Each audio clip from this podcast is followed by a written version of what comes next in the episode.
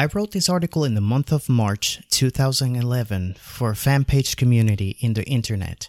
This was a simple article that I shared to help motivate the fan base after news of our team's sale became breaking news in the sporting world. All the personal facts mentioned here are real, and I can still remember them all as if they have happened only yesterday. I hope that the material within it gets to live longer than my first ever sports collectible. This is the hat. In the mid 90s, I had the privilege to serve in the National Guard under the 230th Support Battalion, Durham, North Carolina. In between my one week in a month and annual training responsibilities, I was also employed full time by a major department store as a signing team leader. I was basically in charge of ordering and then placing the signing program in the store during the season. I was also responsible for maintaining the flow of the advertisement with any program changes as well. By the end of 1993 and the beginnings of 1995, a marketing storm and advertisement phenomenon hit our store. And it had a name the Carolina Panthers. I remember going through countless of merchandise and many collectibles that exalted a new expansion team in the Carolinas. I have to admit though, I was not much into football those days, so I did not fully comprehend the game and why this event was so significant to our state. I did not understand the reason for everyone's excitement.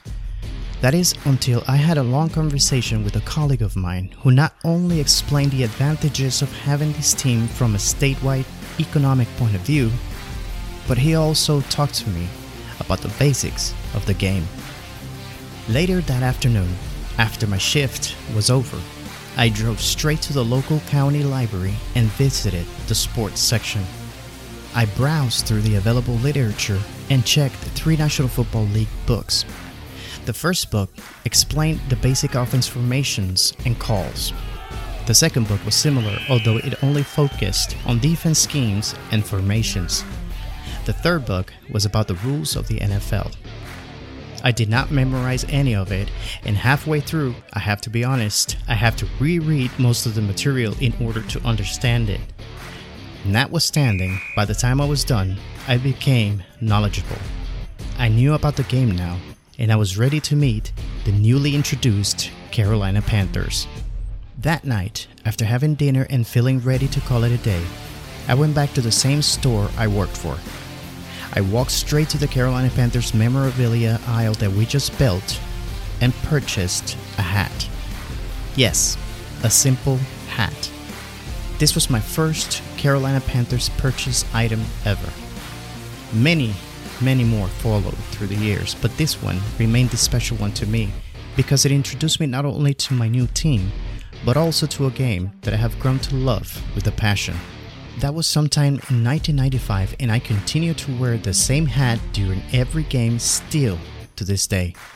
It has become my lucky hat. After 25 years together, we have been through a lot two NFC championship games, two Super Bowls, and many league level shiftings that have seen us grow from worst to first. I wanted to share this story with you all now that we face the uncertainty of the franchise's future in the Carolinas with our team's sale, I wanted to point out that I knew nothing about the sport. Now, I do. Never did I imagine to be a fan of the game, but now I am. With so many obstacles we sometimes face in life, teamwork and resilience always persevere, and they seem to make us better people. I learned that from the Panthers also.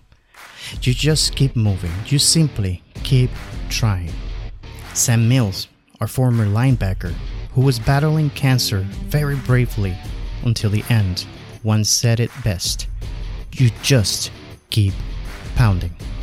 Thank you, football. And thank you, Carolina Panthers, for my hat.